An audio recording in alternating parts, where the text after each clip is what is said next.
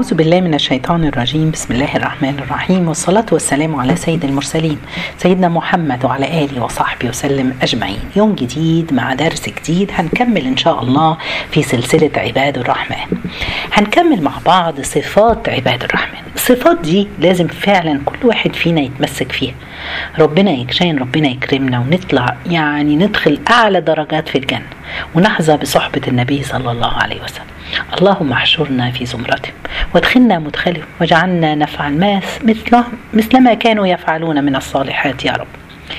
النهاردة الآية رقم 72 من سورة الفرقان بنكمل على ربنا بيتكلم على عباد الرحمن. ربنا بيقول والذين يش لا يشهدون الزور وإذا مروا باللغو مروا كراما. سبحان الله شهادة الزور شهادة الزور يا جماعة دي بتهدم مجتمعات بتضيع حقوق تظلم ناس وتعطي حقوق لمن لا حق له. في ناس بتتظلم فكارثة ومن أكبر الكوارث إن يشيع في مجتمع الظلم. الظلم هو سبحان الله يعني شيء بيدمر. ربنا حرم الظلم على نفسه وجعله محرما بيننا ونهانا عن الظلم. وقال لنا فلا تظلموا اوعوا يا جماعة يكون حد فينا بيظلم وخصوصا الضعيف. كان يتيم إن كان أرملة كبير في السن مسكين. ضعفاء دول ملهمش سند غير طبعا الله سبحانه وتعالى. شهادة الزور زي ما بيقولك كأنه النعش الأخير. أي في نعش أي حضارة أو أي دولة أو أي مدينة أو أي مجتمع. لو تفشى فيه وانتشر المجتمع ينتهي المجتمع ده للأسف. فعلا للأسف انتشر دلوقتي في المجتمعات الإسلامية. ظاهرة إن الناس بتقول الزور وبتشهد زور وبتعمل زور وبتكذب قوانين بقت يعني سبحان الله. في حديث عن الرسول عليه الصلاة والسلام بيقال إن هو الرسول قال إياكم والشرك بالله وعقوق الوالدين. وكان متكئا فاعتدل. قال ألا وشهادة الزور ألا ولا شهادة الزور ألا وشهادة الزور. حتى قلنا ليته سكت. سبحان الله. من واقع انفعال الرسول عليه الصلاة والسلام وهو بيؤكد على شهادة الزور. يا جماعة أنتوا واخدين بالكم. الرسول قرن هنا من الكبائر زي الشرك بالله وعقوق الوالدين. بل أشد سبحان الله كررها ثلاث مرات. يعني الشرك بالله ده بيخلد في النار وعقوق الوالدين كارثة كبرى. مهما عمل من خير مش هيدخل الجنة اللي بيعوق الامر والبار الوالدين مهما صنع إن شاء الله يدخل الجنة. أكبر مصيبتين لكن كان يعني الرسول قعد بقى بيقول لهم إلا شهادة النور. طيب شهادة الزور معناها إيه؟ عاوزين نفهمها. يعني أشهد معناها ممكن تحضر إن هو تكون حاضر موجود يعني. خلاص؟ آه زي ما ربنا سبحانه وتعالى في القرآن فمن شهد منكم الشهر فليصم. يعني اللي حضر إعلان الصيام وهكذا. اللي حضر غزوة أي حضر غزوة بدر مثلا شهد بدر. يعني شهد إن هو مش لازم بس إن هو هو يشهد ويقول ده هو موجود في المكان حتى في المجلس اللي بيقال فيه الزور أو ويسكت هو مشترك فيه. لو حضرت وعندك القدرة إنك تتكلم اتكلم. لو ما كانش كلامك هيسمع دي ما تسكتش وتبقى مصير. امشي وسيب هذا المكان. يبقى لا يشهدون الزور. خلاص؟ طيب. الحاجة التانية عاوزين نفهمها. نشوف الرسول عليه الصلاة والسلام مرة دخل سوق وكان بائع بيبيع طعام. حاطط كومة فاكهة أو خضار يعني. فوضع الرسول يده داخل كومة الطعام. فوجد بلل من يديه كده أو يعني بايظة شوية. سبحان الله.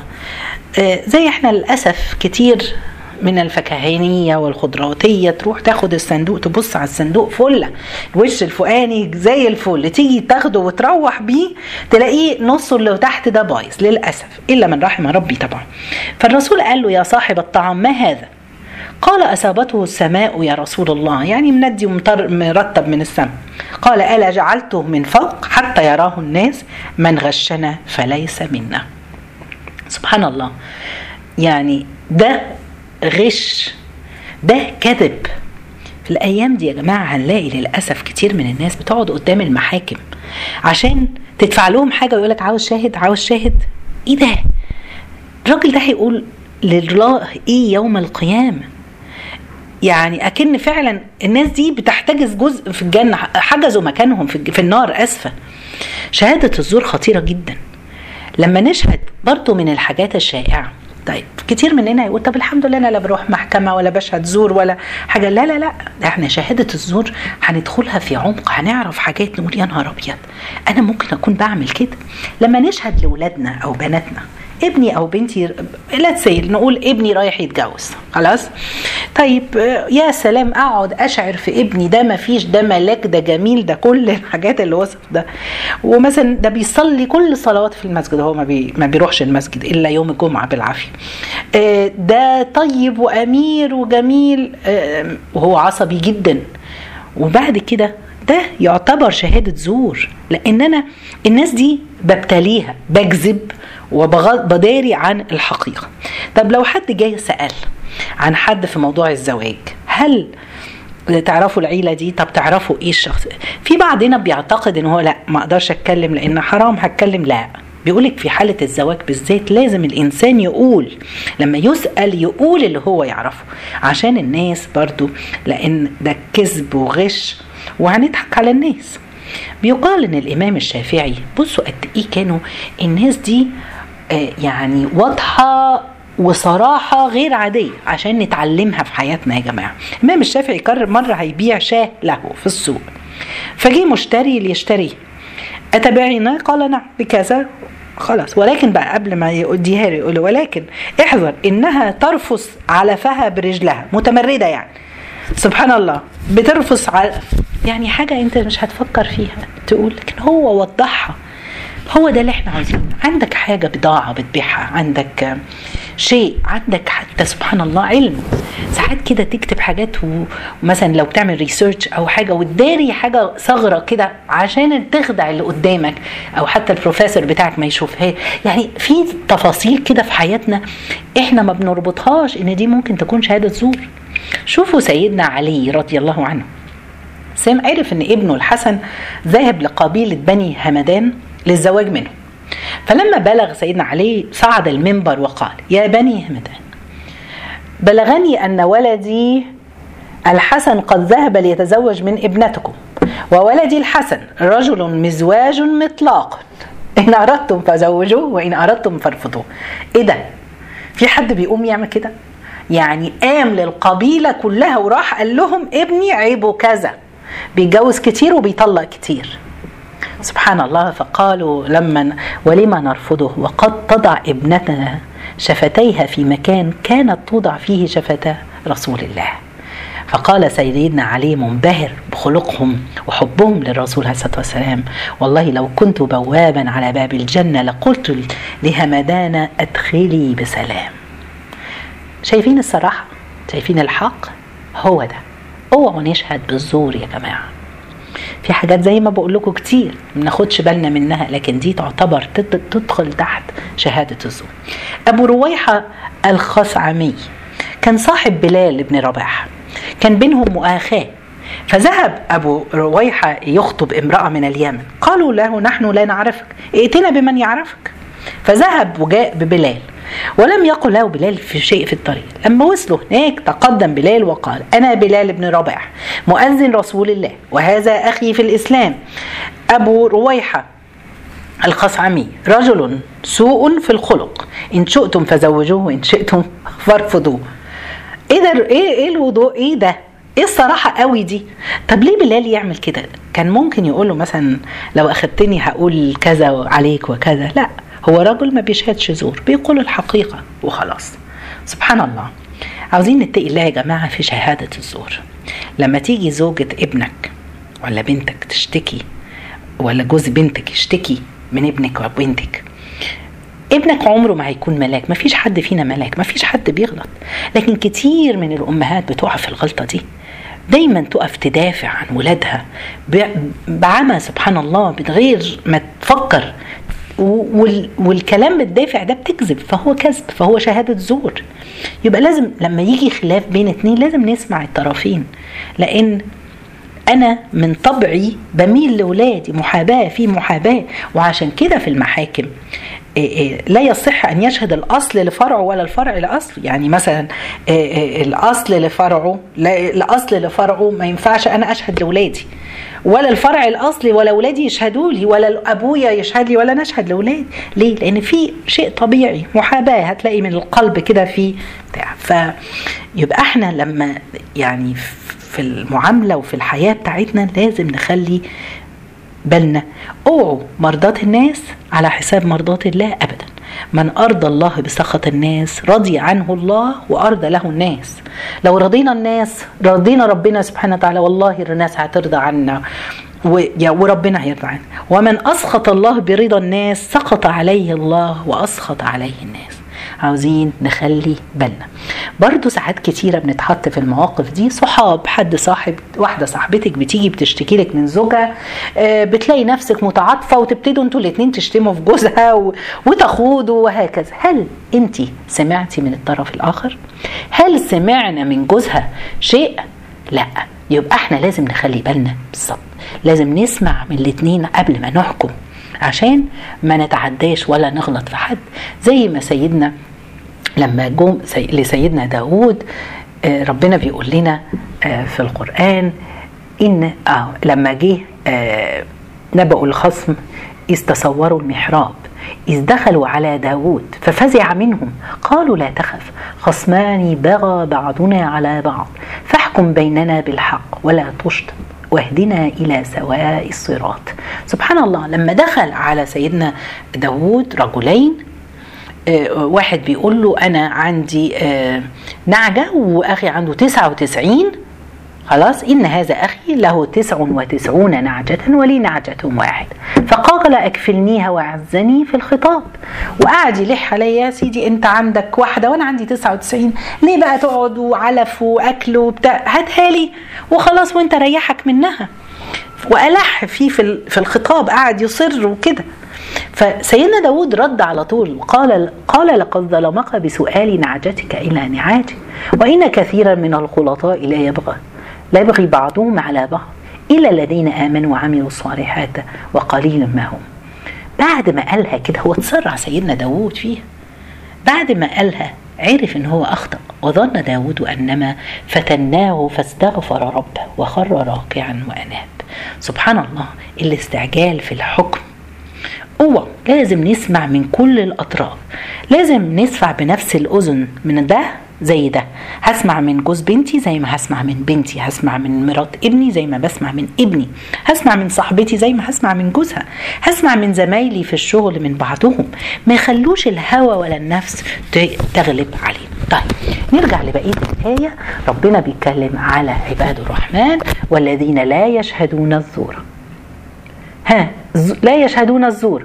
وإذا مروا باللغو مروا كرام. يعني إيه إذا مروا باللغو؟ إيه هو اللغو؟ اللغو في اللغة هو كل شيء ساقط سواء كان كلام أو فعل. آه يعني مثلا أي كلام لقيت قاعدين مريت على مجموعة والناس قاعدة بتجيب سيرة الناس. غايبة نميم أو بيسخروا من حد. أو بيسخروا من الدين ومن المتدينين.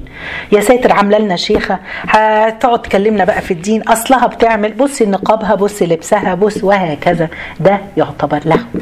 آه برضو اللغو ممكن يكون المعاصي كلها. مروا كراما يعني معرضين عن هذا. بيمشوا يسيبوا هذا الجدال. يمشوا كراما يعني يا جماعة ما يحبش يقعد في مجلس زي ده. مش أول ما يلاقيهم متلمين كده ودماغهم في دماغ بعض يقول ها ها تقولوا إيه؟ إيه الأخبار؟ إيه آخر الأخبار؟ سبحان الله يا جماعة هذا لغو ربنا يعافينا. عشان كده الصحبة لازم نبعد عن هذه الجماعات. سيدنا يحيى كان يقول يا رب إن رأيتني أغادر مجالس الذاكرين إلى مجالس الغافلين فاكسر لي رجلي فإنها نعمة تنعم, تنعم بها علي. خليني أقع في حجرة ولا أسقط في حفرة بدل ما أذهب إلى الأماكن دي. مثال حالنا يا جماعة زي ما أبي عطاء السكندري كان بيقول إيه؟ إن أردت أن تعرف عند الله مقامك فانظر فيما أقامك. كل واحد فينا يبص ويشوف. أنا دلوقتي بعمل إيه في حياتي؟ ربنا حاططني فين؟ شغلي فين؟ أنا مشغولة بإيه؟ متلهية بإيه؟ لو لقيتي نفسك ربنا كرمك بحاجات كويسة يبقى مقامك عالي عند الله.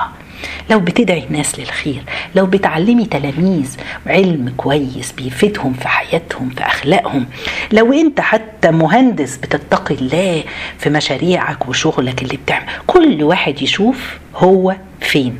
أنا مكاني لأن ده دليل ربنا حطك فين. للأسف يا جماعة إحنا بقينا ناس كتيرة اليومين دول.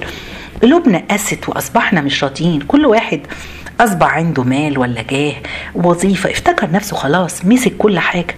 مع إن سبحان الله الدنيا دي مش في إيد حد. محدش يقدر يتحكم في شيء ولا في ثانية بعد دلوقتي.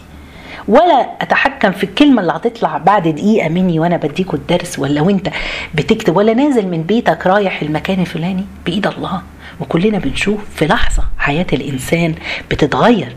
عاوزين يا جماعة نحض يعني نخلي قلوبنا كده بتدور على الخير مجالس الخير نبعد نبعد عن اللغو. يا جماعة ما حدش ما تخليش مالك يخليك تطلع فيها أو تتعالى على غيرك. ما تخليش مركزك في وظيفة أو بشيء يعملك. الرسول عليه الصلاة والسلام أسوتنا. سيرة الرسول عليه الصلاة والسلام يعني كتير لما نسمعها يا سلام قصة جميلة. وخلاص لا.